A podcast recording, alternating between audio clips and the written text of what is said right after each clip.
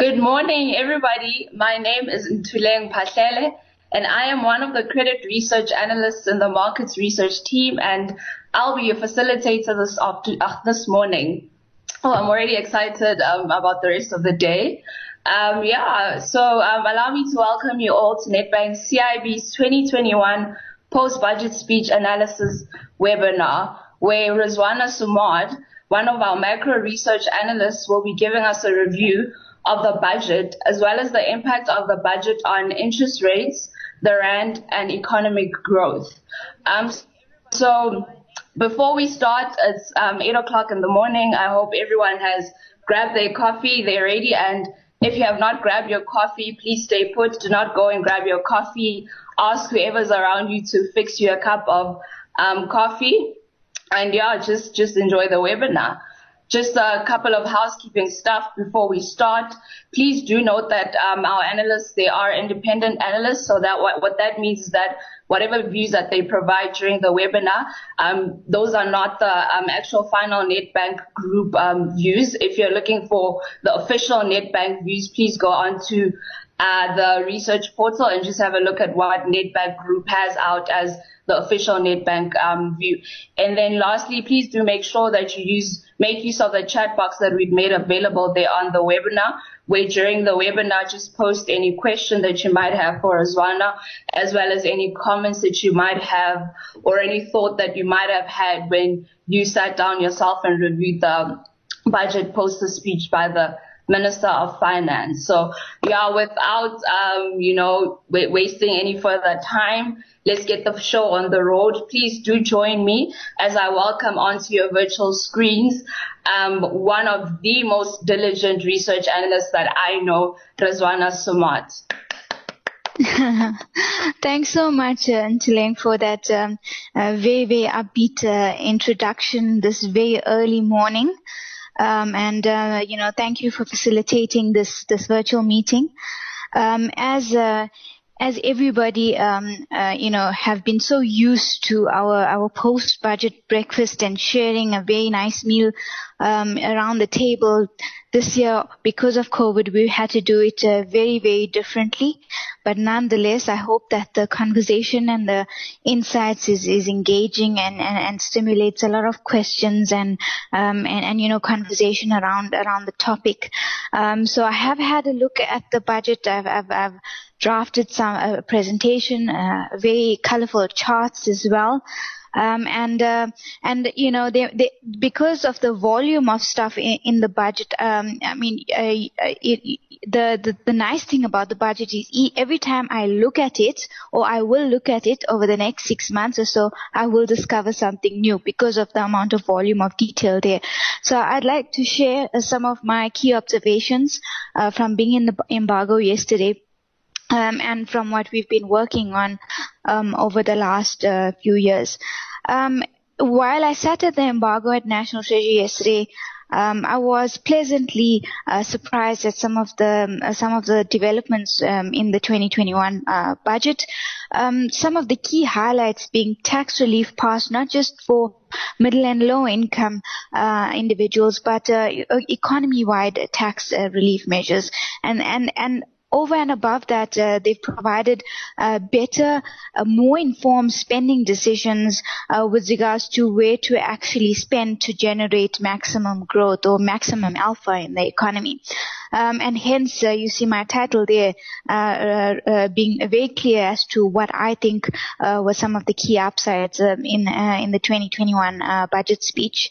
I show this. the next slide, I show this quote from George Soros um, every year, and unfortunately, every year the situation becomes uh, worse. Last year, when I presented the post-budget uh, speech analysis, um, we had expected some upside over the medium term. However, we had the COVID pandemic uh, start, and we've had revenues being revised much lower, expenditure pressures uh, emanating from both the pandemic uh, stimulus as well as SOEs, and it seems as though instead of the situation becoming better or there being more upside, uh, the 2020 and 2021 estimates were revised sharply lower.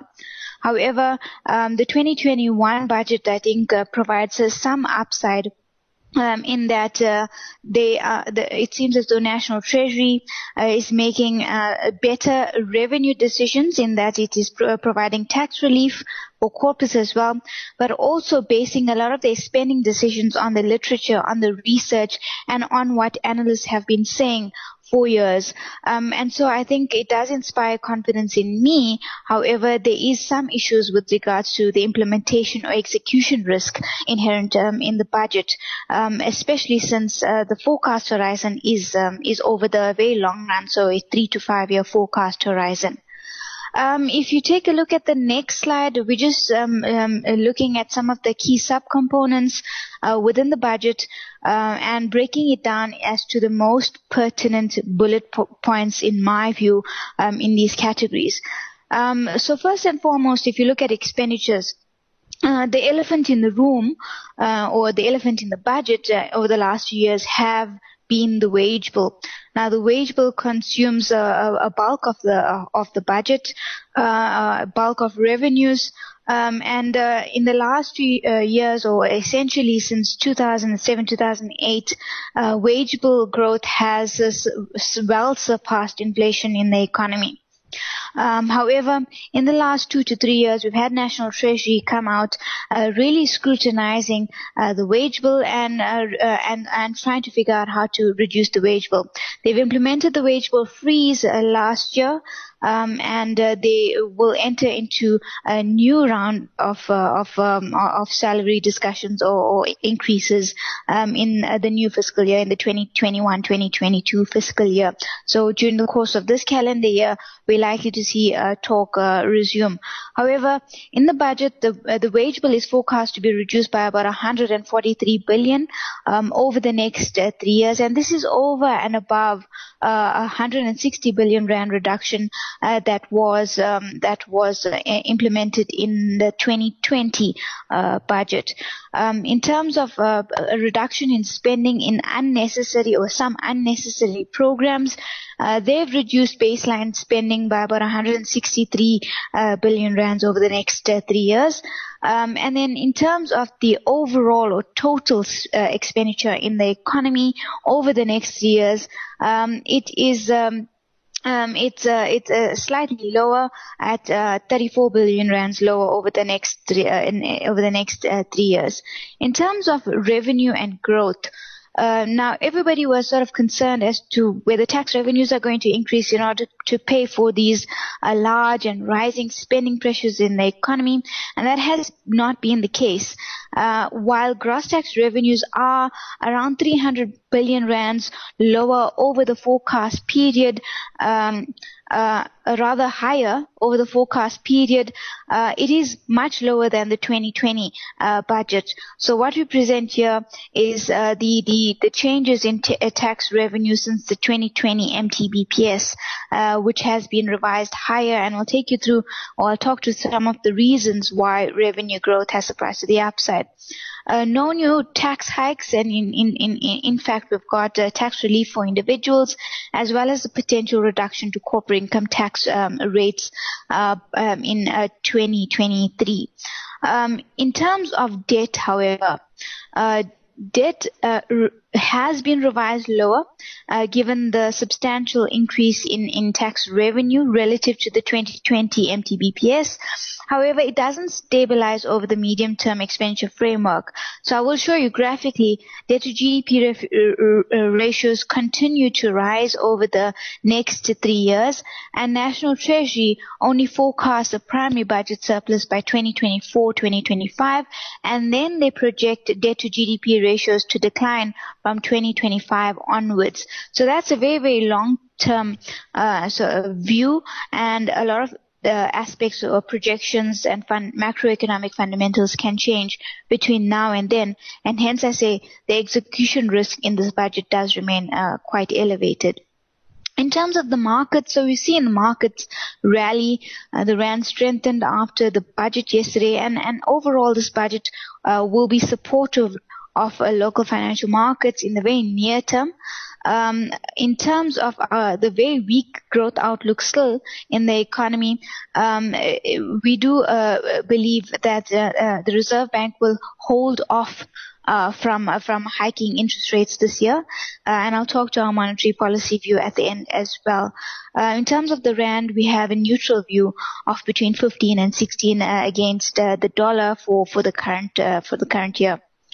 Uh, just take a look at some of the charts I've put together, and and these are some of the uh, data that we show uh, every year. Every year, if you look at the the real GDP growth forecast or chart uh, on the top left, uh, we've seen slight upward revisions to National Treasury's uh, growth forecast for 2020 um, and for the medium term framework as well.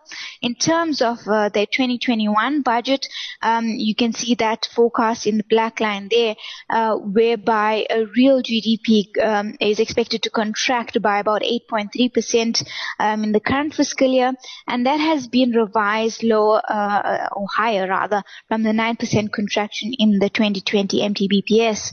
Um, over the next uh, three to five years, however, growth is expected to average around 2%, um, which is arguably, uh, you know, well below some of our emerging market uh, peer countries, um, and, uh, you know, well below um, levels that South Africa needs uh, in order to inspire uh, or generate more tax revenue growth.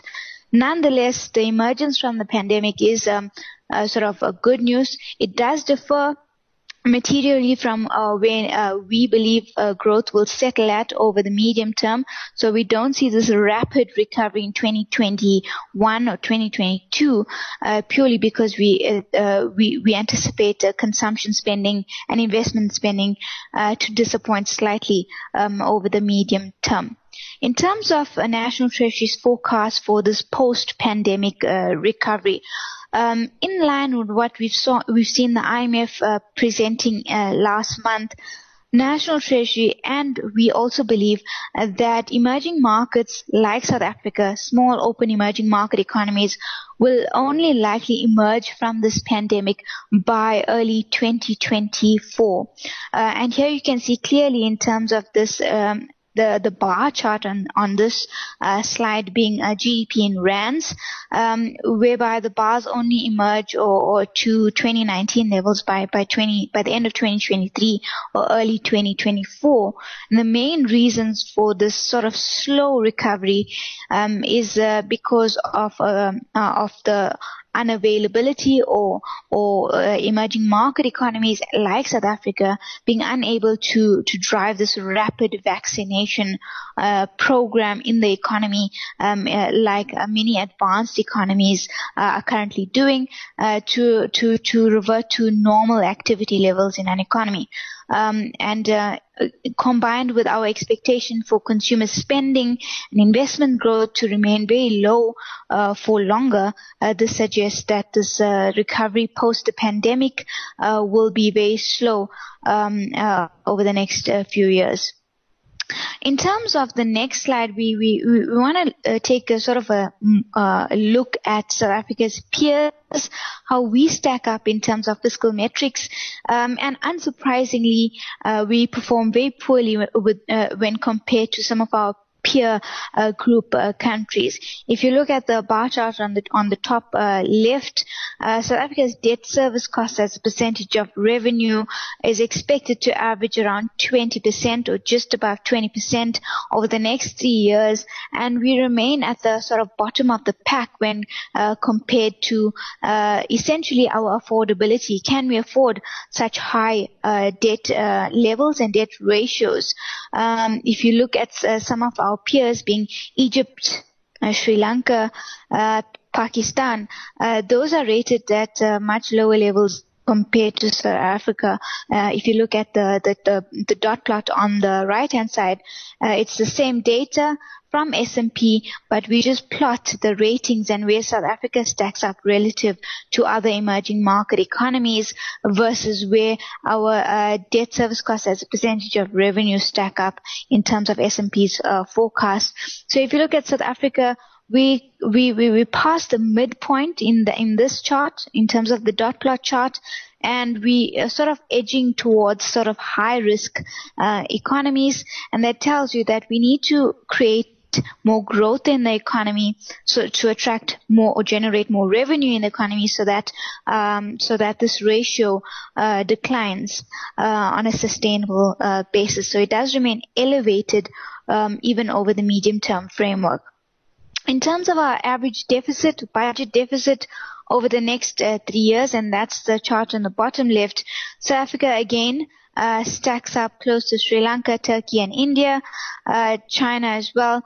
Uh, so we have some of the most elevated uh, deficit as a percentage of GDP in the world, if not uh, across, in terms of our emerging market peer group. Um, and that has been mainly as a result of the deterioration in the fiscus over the years prior to the COVID pandemic. Uh, but obviously the COVID pandemic and the 14% deficit as a percentage of GDP uh, have uh, pushed us up in terms of the rank, in terms of how we rank um, against uh, some of our emerging market peers. And then lastly, with an economy with high debt service cost and a struggling or poor uh, affordability uh, for these uh, debts, uh, debt uh, service or, or, debt levels, and an economy with high levels of uh, budget deficit or deficit levels, how do we stack up in terms of what we pay to government employees? And here again, I say the big elephant in the budget or the big elephant in the room is government compensation of employees. If you look at the chart on the bottom right, this is basically a comparison across EM, OECD, and advanced economies uh, in terms of our um, um uh, employee compensation as a percentage of GDP. So South Africa stacks up really high, rivaling uh, the likes of Denmark and Norway, you know, advanced um, economies uh, and uh, with high uh, quality of life metrics and uh, very uh, um, uh, very high uh, public service uh, delivery relative to the likes of South Africa, where we pay almost 15% away uh, of our GDP away to to to employee compensation, whereas service delivery does not rival some of the advanced economies that we stack up um, against. So, I mean, taking a look at the next slide, just sort of summarizing some of the tax relief measures. Um, if you look at tax relief, the personal income tax brackets re- receive a 5% uh, adjustment. Uh, this is uh, above 4.5%, which is the inflation target, and above around 4% uh, inflation rate that is projected to be achieved in the economy this year. Uh, it does provide about 2.2 billion rands worth of relief, mainly to middle income and lower uh, income cons- consumers or taxpayers, but the benefit will be felt across the board in terms of the personal income uh, tax uh, register. If you look at the, the tax-free threshold, that continues to be revised higher uh, over the years in the budget, and that's n- not much of a surprise. Um, and uh, the big surprise in this budget was uh, the announcement that the corporate income tax rate will be lowered to about 27% um, from uh, from 2022 onwards. It's currently 28%, and here again amongst the highest in the world. Um, in terms of what government is trying to do, is they're trying to uh, broaden the corporate income, uh, or, or, rather the corporate tax base, uh, pull more um, uh, companies, uh, tax companies into the tax register and essentially uh, obtain uh, more uh, tax over the long-term time horizon. They seem to be listening to research and empirical evidence that have showed that uh, constant increases in the tax rate, be it personal income tax or corporate income tax, in a very weak growth environment is counterintuitive. And if you would have seen some of our research uh, and charts in the past few years, we believe South Africa is uh, well past the optimal level in the Laffer curve. Uh, we've passed the optimal level of the effective tax rate, essentially the peak tax rate that um, an economy like South Africa needs to have in order to ensure maximum tax revenue growth.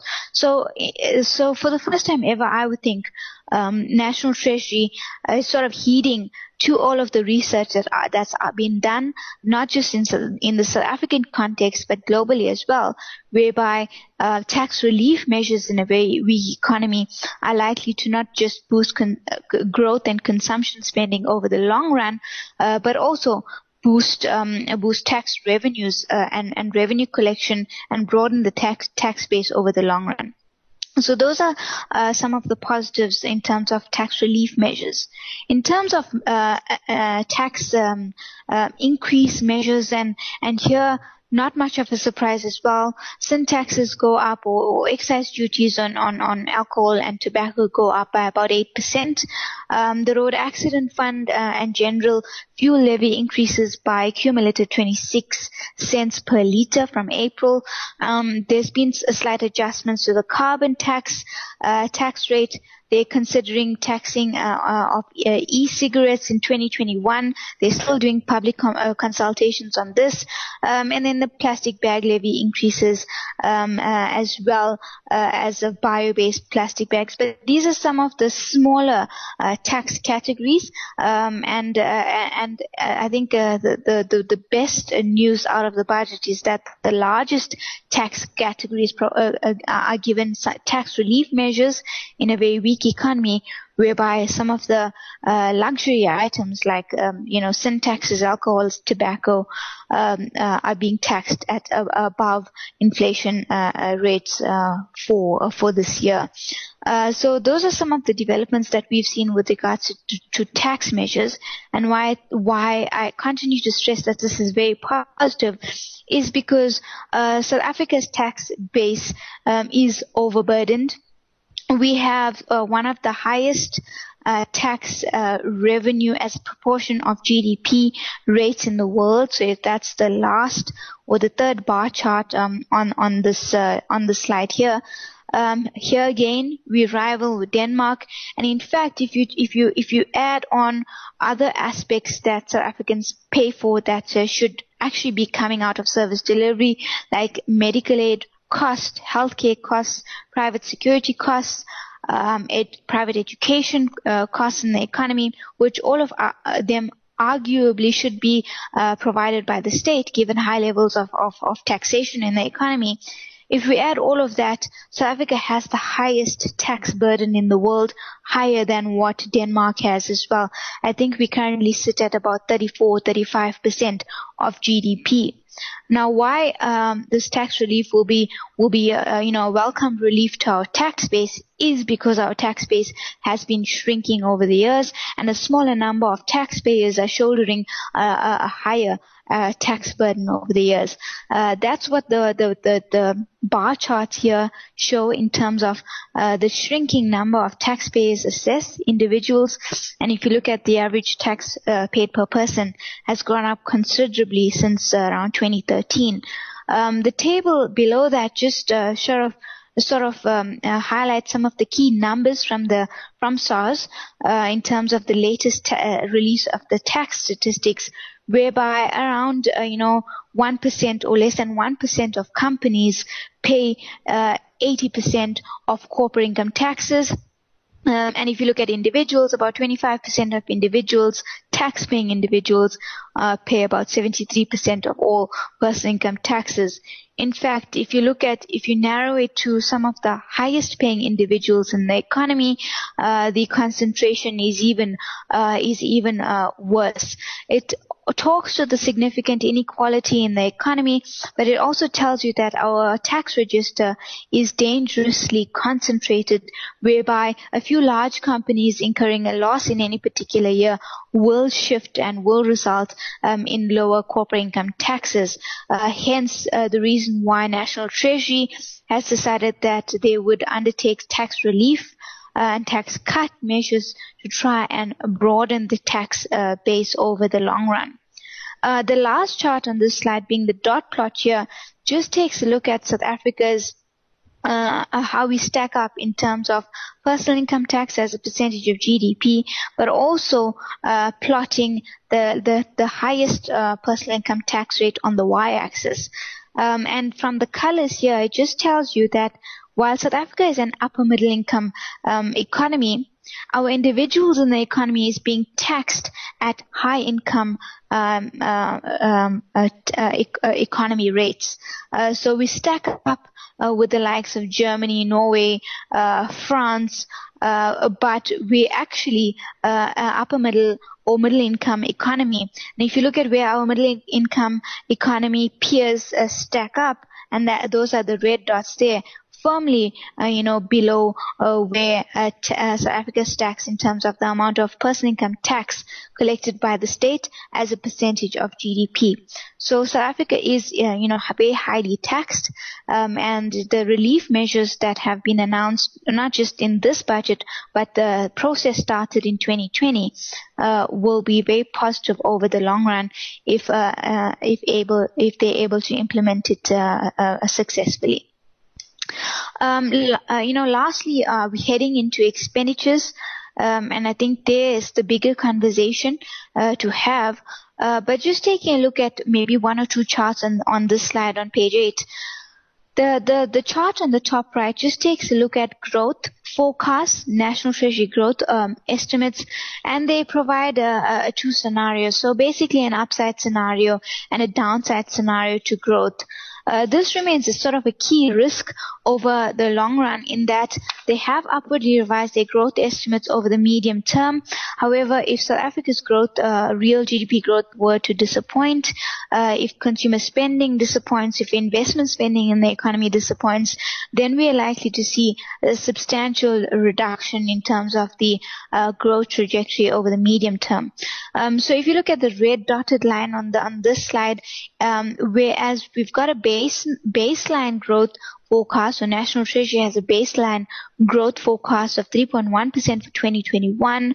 Um, if uh, we have uh, two more COVID waves, we have a delay in, in implementing the vaccine drive in the economy, we have further lockdown restrictions, uh, that growth will likely fall to about 1.7%. Uh, on the upside, if we do have, you know, more fiscal reforms, if we have economic reforms, if we have a more stable electricity supply, um, and we have business and consumer confidence being boosted as a result of that, uh, upside for growth for this year is about to about 3.6%. So clearly from this chart, you do see the disproportionate impact in terms of uh, downside risk to growth as opposed to upside risk over the medium term framework. And that tells you that um, it will, there will uh, if we do have small disappointments in the economy, it will have a disproportionately larger impact on both growth and the fiscus over the medium term. And what has been happening in the past is that we have a very positive budget being presented, but come MTBPS, we see significant slippage in terms of tax revenues uh, collected or growth uh, actually achieved in the economy being revised uh, lower by the MTBPS. Uh, so, so as I said when I started in the first slide, implementation risk or execution risk remains um, quite high. I think to, uh, just the bottom charts uh, talking about uh, spending and spending growth in the economy. Um, if you look at uh, the chart on the bottom left, expenditure, this is just year-on-year growth, the, the red line, but I want to compare it to the sort of the uh, bright green uh, uh, line being nominal GDP. So spending growth is projected to, to decline uh, below nominal GDP, which is very positive. Uh, but if you look at the chart on the on the right hand side, comparing, uh, for example, compensation of em- employees, the dark green line relative to SA inflation, compensation of employees or rather the wage bill is expected to grow by less than inflation, essentially declining in real terms over the medium term framework. And that is very positive uh, compared to if you look at um, uh, uh levels in 2007, 2008, 2009, whereby the wage bill has been growing um, in excess, um, you know, of 12 uh, percent uh, rather 20%, uh, peaking at 24% in 2008-2009, uh, whereby inflation was well below that. So uh, above inflation increases, uh, but that not really translating into substantial nominal or real GDP growth in the economy over the subsequent years. Uh, so the fact that the wage bill will be reduced and the fact that overall expenditure growth seems to be below inflation over the next few years uh, talks to sort of more prudent sp- spending decisions being made in the economy. And then moving on to the next slide where we chat about some of the main spending uh, uh, bullets or, uh, or spending uh, areas in, in the budget. The wage bill is forecast to decline uh, in excess of 300 billion uh, over the medium term framework uh, if you include the, the, projections that were was or the reductions that was announced in the 2020 budget as well. It is highly ambitious. It will be taken up uh, legally by trade unions and uh, there is still downside risk to the wage uh, bill. we see National Treasury highlight that um, this year they will start new negotiations over the next three years in terms terms of what it provides um, uh, public servants with in terms of increases and anything close to inflation related increases will push up um, the wage bill by uh, around 100 billion. Uh, so if you talk about a, uh, inflation plus 1, it pushes up uh, the wage bill by 133 billion rands over the next three years. If you have an inflation linked uh, increase uh, being being announced, that will push up wage bill costs by about 113 billion rand over the next three years. So, so there is sort of downside risk to this if unions get their way of anywhere near uh, in, in, inflation adjust related adjustments to the wage bill. We do know that National Treasury is adamant that they would want to provide uh, sub 1% inflation, uh, uh, rather sub 1% increases in the wage bill over the next uh, three years. But this is obviously up for, for cont- contestation. Uh, what I think was was more positive was the baseline spending reductions. Now, what they're doing is, like they've done last year and, and the year before, they are uh, they are scrutinizing uh, programs that the government is funding. Uh, these programs are are, are um, NGO related, um, um sit within various departments. Um, uh, it is maintenance programs and municipal grants that are typically not spend spent in any particular year. So municipalities underspend on these grants and infrastructure grants as well. Um, we also have various uh, social programs that the government run that are duplicate programs or are dormant programs. Um, and for this year, they've identified 30 programs that they've that they've cut uh, baseline spending to. In a lot of these programs, uh, are wasteful or does not achieve the desired outcomes from a from a from a social perspective. And so, as a result of that, that amounted to about 100, 163 billion rands worth of uh, expenditure expenditure reductions over the next three years. Um, debt service cost does remain a key bugbear uh, for the fiscus. Um, almost 20% of all revenues generated go towards on just paying interest on, on, on a ballooning uh, debt load. Um, and it continues to remain the fastest uh, growing uh, line item in the budget. It's growing by 13.3% per annum over the next three years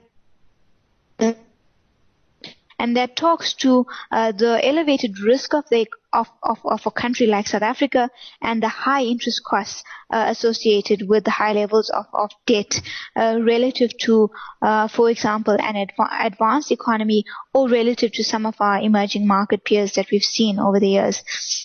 In terms of the positives, uh, more positives rather from from a spending perspective, we have about 19 billion rand being allocated uh, for va- a, vac- a, vaccine uh, rollout. Uh, uh and, uh, and and it's sort of uh, positive to note that they did not require tax increases to fund a vaccine drive. Um, and however, if you look at SOEs, they remain a, a sore sight with regards to the budget. An additional 11 billion rand has been provided to SOEs over the next three years, and a bulk of that goes to to, SO, um, uh, to SAA. And over the next uh, three to four years, uh, this, the the budget, uh, uh um, rather the budget uh, forecast providing SOEs around 165 billion billion rands. Um, so, so those are some of the positives and the negatives that have come out from expenditure. However, the bottom line is that they're starting to make more clever decisions as to where they spend and where they cut spending, uh, which, if maintained over the next three years, will uh, you know boost alpha in the economy, will boost uh, uh, capital spending in the economy, and eventually will boost confidence in the economy. Like I said again, and that um, wh- whether they manage to achieve these reductions, especially when we speak about um, a wage bill and a public service that is highly unionized, um, is, is, is quite debatable. And then coming, uh, wrapping up and just taking a look at the bottom lines and, and the charts um, uh, that show uh, the budget deficit as well as debt to GDP uh, ratios over the medium term. And as you can see on the line charts at the top, um, both the deficit as well as the debt to GDP projection has been lowered over the next three years in the 2021 budget. Uh, while we remain very close to the, the, the budget forecast in terms of the deficit, we do believe that the debt to GDP profile will remain elevated for quite some time unless uh, we see a primary budget surplus uh, being achieved uh, faster than what is projected in uh, in the budget. So as I said, the, a primary budget surplus is being forecast for 2024, 2025, which is out of the medium-term expenditure framework, and then only by 2025, National Treasury expects to see the debt to GDP ratio begin to decline. Um, however, if we see more SOE bailout pressures or any sort of disappointment to to to revenue uh, collection over the next um, uh, uh, few months and years, that will place a bit of a dampener in terms of our our debt trajectory. In terms of its implications for for markets and and monetary policy, the rand, and how we look at growth um, and inflation, that's what we have on on page 11. Um, what we we sort of compare the repo rate uh, during past uh, crises, and what we noticed uh, is that uh, typically an economy like South Africa and other emerging market and advanced economies end the crisis or emerge from the crisis with a repo rate or interest rates that is much lower than what we started off uh, with uh, before the crisis. In fact, if you look at the most recent crisis being the 2008 financial crisis, uh, the SARB started cutting interest rates when inflation was at 12.4%, more than double what their max uh, inflation target was at the time. Currently, we have an inflation target of 4.5%, um, and we're forecasting inflation to remain very close to that 4.5% level over the medium term. Um, and what this means is that the SARB does have scope to keep interest rates flatter for longer. We do remain below consensus on growth, um, and we're expecting a 2.5% uh, growth uh, rate, real GDP growth uh, rate for 2021. Um, and because of a still weak economy and, and this extended um, emergence from this COVID induced slump in terms of GDP, those are reasons why we think the SARB will not um, uh, uh, uh, want to hike aggressively or prematurely and undo a lot of the relief measures provided to the economy in 2020. Uh, the fact that the, the budget was focused on expenditure reductions as opposed to raising taxes does uh, leave uh, more room for the SARB to be less hawkish or more dovish uh, uh, uh, rather than in the past or than what they communicated in the in the January um, MPC. So we do think that from a repo rate perspective that there will be a shallow hiking cycle being implemented from 2022 onwards with flat repo rate in 2021. Um, inflation risks are, are, are, balanced in our view. There are some downside risks purely being uh, uh, emanating from discretionary subcomponents in the inflation inflation basket. This is mainly demand driven, and where we seeing demand in the economy remain uh, fairly weak in 2021 and only start to recover in 2022. This talks to some of the more material downside risks uh, to demand pull inflation in the economy uh, for for this year. Upside risks to inflation emanate from the, the higher oil price that we have been seeing, out of cycle increases in electricity tariffs. Uh, the recent announcement does push up our inflation forecast for 2022 by 10 basis points. So before the NERSA announcement, we had a 4.4% inflation forecast for 2022, and that is raised to 4.5%. Uh, now, if we assume that the 16% tariff does go ahead in April uh, this year. And then lastly, in terms of the rand, and then we'll take a, a you know a couple of questions afterwards. Um, we have a fair value uh, for the rand of between 15 and 16 rand uh, against the dollar. Now, if you look at our extreme peaks model uh, or Walter's extreme peaks model, uh, expecting the rand to revert back to sort of that fair value trend um, in terms of the chart on the right. Uh, but if you look at uh, history and what history would suggest, uh, the, the extreme peaks model and deviations that you see on the left hand side tells you there's probably some further uh, near term uh, strengthening risk uh, for the rand, rather a near-term bullish bias for the rand, uh, given that in, in, in, in the past we've seen uh, the USDZAR uh, deviate to around one and a half standard deviations below where the fair value had been. Uh, so so peaks to the upside uh, being complemented by peaks to the downside um, if you think of uh, the uh, the USD exchange rate. And so for now, it does seem as though in the near term there is a sort of a bullish bias for the rand. Um, but over the next 12 to 18 months, we do have a, a, a, gradually weaker rand forecast in our macro model, as well as feeding into our inflation uh, model as well. Um, and these sort of risks uh, dovetail with what we see in um, financial markets. The rand and bond markets have been supported in the last two months because of uh, you know QE coming through from the US, from the ECB as well, um, and uh, this uh, has fueled volatility in these markets. Expectations for a better budget that seems to have materialized also fueled a lot of that offshore flows uh, coming through into our, our rand and and and, and rand denominated bonds. Um, however, over the medium term, uh, we just need to wait and see as to whether a lot of these, the positives that has been announced in the budget will be um, implemented. Um, I'll stop there, Ntuleng. Maybe you've got you know, some questions for me um, from from some of the clients. Um, thank you so much, Reese, for that um, presentation. I think I'm really glad to hear that. Glad hear to.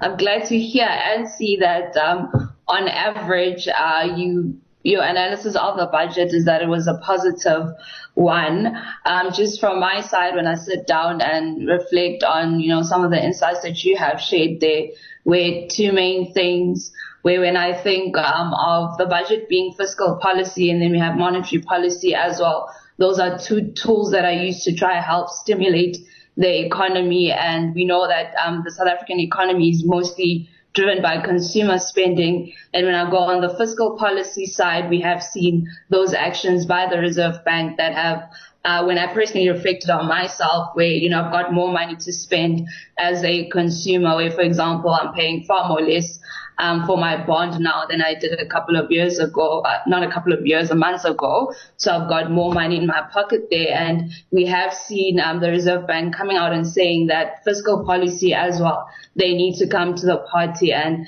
based on your insights, I do think that it seems as though fiscal policy, it did try um, coming to the party when I look at uh, the tax relief measures that they have uh, put into place. And then secondly, as well, on the wage bill, where I think it's a very contentious topic. Um, everyone has something to say about it. But from my side, something that was very insightful that I got from your presentation was the fact that um, it's it's the wage bill. It being high in and itself is not necessarily the main problem, but the main problem for, or rather another main problem for South Africa is the fact that we have a high wage bill but um, public um, government um, service delivery rather. Yeah, our service delivery is not efficient. So if we were a country where the wage bill was high and um, service delivery was also efficient, then a high wage bill in itself it would have been a problem. So I think that's also something that the government can probably look in, into as well over and above trying to reduce the wage bill. Maybe perhaps also looking or I'm sure they are looking into it, but like stress further that, okay, we need to be more efficient in our service delivery so that the two kind can kind of come together and merge.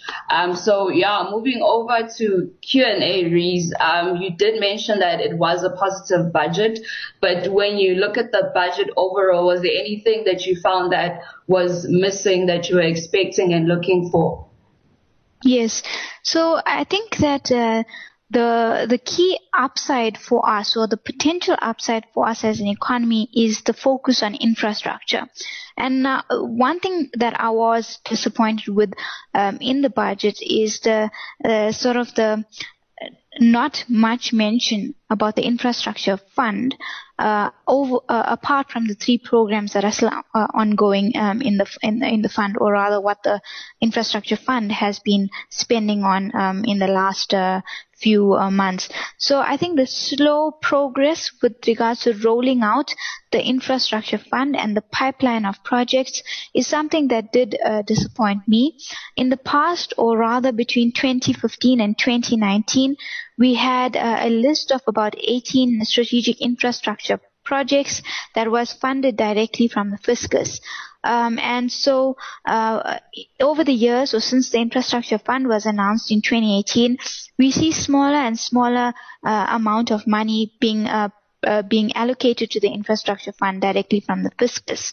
Um, and so this was uh, something that did disappoint me, even though the budget did announce that they seek to foster more public-private partnership in order to roll out large infrastructure programs. So I think that um, while uh, the budget sort of sought to cut wasteful spending in other areas, and they sought to uh, uh, to prevent uh, any uh, spending cuts on infrastructure related programs, uh, they it should have focused more on, on, on sort of the infrastructure drive, pledged more money for an infrastructure rollout, uh, uh, apart from the 100 billion rand that it has provided to the infrastructure fund broken up over a 10 year period. And to put this into perspective, when, when the president announced the infrastructure fund back in 2018, he had pledged that the fund will be capitalized by about 400 billion rands. Um, and then uh, thereafter, that amount fell to 200 billion and then after that, um, in last year, we see that the infrastructure fund is only getting 10 uh, rather 10 billion per annum over a, a 10 year period. So that was something that did disappoint me, given that that is a- exactly what we need. Being a, a large infrastructure rollout uh, is what we need to boost uh, essentially South Africa's balance sheet as a as a country. Um, uh, so so that did uh, disappoint me. Uh, and then um, secondly, Reese where I think um, for a lot of people, when we look at the debt to GDP um, number, where you know in the latter part of the years we can see ourselves breaking above that uh, 100% mark, where I think it's one of those things again where you can't just look at the number in itself say that we are above 100%. It's doom and gloom. So from a South African perspective, how should we be looking at that number? Is it should I be worried and be frantic when um, that number hits goes above 100% for South Africa specifically, as well as in theory? Okay, yeah. So uh, that's a that's a very good question, and and and and when I spoke about the infrastructure fund or an infrastructure rollout, it obviously needs more money. One would assume that you'd have to issue more debt to to to fund an infrastructure fund or to provide more money into an infrastructure fund or an infrastructure drive. Um, if that does happen, debt to GDP ratios will increase and probably over 100% of GDP over the long run. However, what we need to uh, think about in terms of the debt level is how can South Africa afford uh, this high levels of debt? If we're issuing more debt and we taking uh, we, we, our debt to GDP ratio is rising, but over say a 10 year period period we're generating much more tax revenues or tax revenue growth uh, rather than say 10 years ago or in the uh, on average in the last 10 years, then that will be positive. So essentially thinking about as an economy, can we afford higher debt uh, levels in the near to medium term? Um, now, why uh, we are concerned from a debt to GDP perspective is because we haven't seen uh, that substantial increase um, in tax revenue growth um, over the last uh, few years, uh, even though debt has been uh, rising. And debt has been rising purely to pay for uh, items like debt service costs, so interest on debt, social grants and social development, and the wage bill. um, and uh, uh, rather than uh, paying for a massive infrastructure drive that would add to potential growth and broaden the, the tax base. So I think that's what we need to sort of look at for developments over the next uh, few months or years as to whether our debt is rising, but whether it's rising for the right reasons or whether that increase in debt is being put uh, to good to good use by funding infrastructure and service delivery in, in an economy uh, rather than funding uh, the wage bill, funding you know social grants and spending in the economy that historically has not been growth uh, positive on a sustainable basis. Um, that that's how I look at it. There's a lot of detail and a lot of charts. Uh, we'll we'll send the presentation along with the reports uh, to to the to the clients. But I mean, we can go on for hours discussing uh, South Africa's debt load and affordability and how we compare to EMs. Uh, we have almost come to the end of uh, the webinar um, this morning, and uh, yeah, I don't know if Reese, you have any specific closing remarks that you'd like to share with the audience, and if you don't have anything in particular, can you just kind of close off by, uh, we started off by saying that, you know, we're going to discuss the impact that the budget has on interest rates, growth, and the rand. Um, can you give like one key point um, in, in, in terms of the impact on each point um, for the audience on interest rates, one key point rand, one key point economy growth, one key point that yeah, the audience can go home with as like a nugget? Sure. So I've been looking at the budget and the detail in the budget for, for several years now. And I think it's the first time that um, a budget has inspired uh, some confidence. And perhaps it's uh, because of the uh, the lows uh, emanating from the lows of the COVID pandemic in 2020, or perhaps it's because the the budget has been consistent in its messaging in 2020 and has built on some of the, the promises in 2021. So we do see of some sort of consistency between the 2020 budget and 2021 budget in that it it is provide tax relief in both years and it's making better spending decisions and it's listening to the research and listening to what the analysts have been saying uh, over the years and putting uh, that into action in terms of how it spends and where it cuts spending.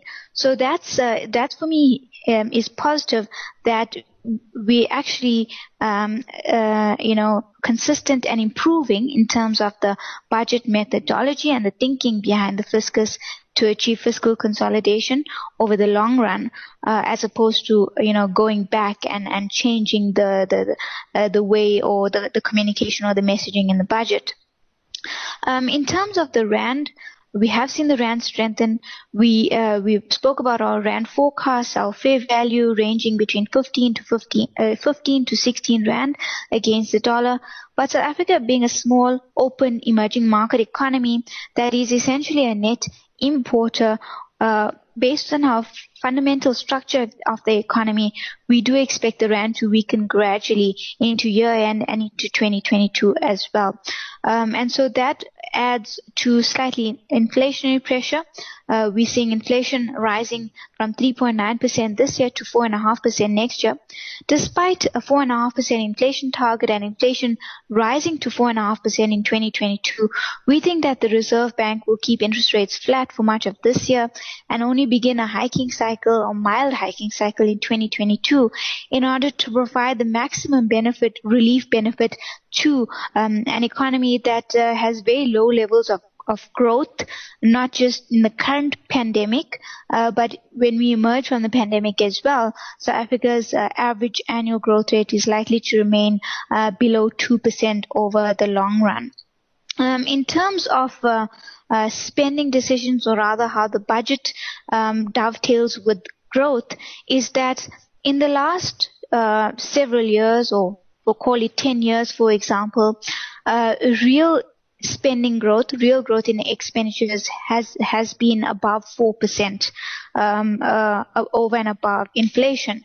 Um, and if you look at real growth in the economy, has just uh, been sub one and a half percent, which tells you that uh, increased spending has not translated into better real uh, GDP growth. it seems as though the budget and national treasury has finally uh, accepted this and that's why they're making sweeping uh, changes in terms of what they spend on and what they cut spending on. And I think that it's going to take a, a long-term view to to actually see a lot of that benefit um, uh, in terms of the GDP um, and potential growth in, in the economy going forward. So this budget does inspire confidence, but there is uh, a lot of implementation risk as to whether um, the government can actually achieve economic reform, uh, fiscal uh, reforms, and actually achieve the wage bill reduction that they projected in the 2020 budget and in have built on in the 2021 budget. Like I said, um, the key here is making better spending decisions over the medium term, which this uh, budget um, has tried to do. Um, the, the the main sort of uh, question mark is whether we'll actually eventually get there by, for example, 2025, seeing a, a lower debt to GDP ratio? Or are we going to continue on this path of promising a lot of um, uh, positive developments with regards to spending decisions and tax relief measures, but actually continuing the slippage because of for example, political pressure or a disappointment in, in growth that impacts uh, revenue collection eventually. So, so I leave it at that. It, it, was a positive budget building on a lot of the positives from 2020, but more needs to be done from an implementation perspective and implementing um, an infrastructure program in the economy over the next five to ten years. So if, if this was a, physical meeting, I think this is a part where we'd be clapping. So let's just give Reese like a round of applause. Um, thank you so much, Reese, for that presentation as well as um, the insights that you have pro- provided um, us with this morning. And to our audience, thank you so much for joining us this morning. And in closing, I'd like to leave you with these words. It's a quote that's well known that I've kind of, I think I just changed one word to, um, so that it's fit for purpose right now, where as you chew on the nuggets that Reese has um, shared as well as other insights that you might have gotten throughout the presentation, just also think of um, these words where um, it goes a little something like this, where we have not inherited the economy from our forefathers, but we have borrowed it from our children. So yeah, um, keep safe everybody and enjoy the rest of your day. Thank you. Thanks, Ntuleng.